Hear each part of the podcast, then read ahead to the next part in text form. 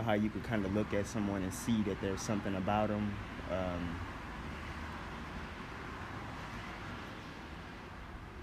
and it just kind of, bo- yeah, it, it bothers me that taking care of your body was not stressed enough as I grew up in the church. Um, I was always near the church, went to a Christian college, and it seemed like it was never really stressed. It was like get your body in shape for a game, but nobody really ever stressed getting your body ready for life.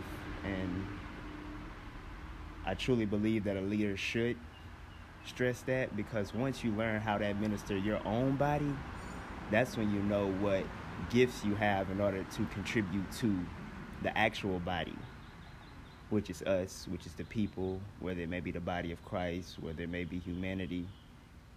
Once you figure out how to administer yourself, is when I think you can contribute to the body. Um,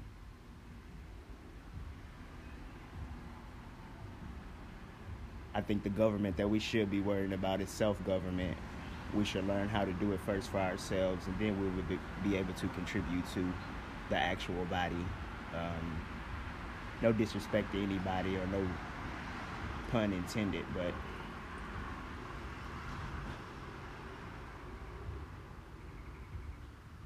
I don't quite listen to anyone who's not taking care of themselves, or at least trying to. Um,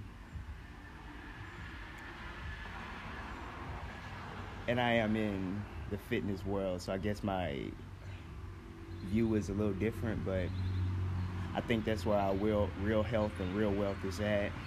Once we learn how to administer the body of Christ personally first, and then we will be able to contribute to the group. And then we'll be able to build better groups because they'll have more quality people in the groups. Um, it's a goal of mine. It's something that I one day want to actually preach. but take care of your body, or at least try. Peace.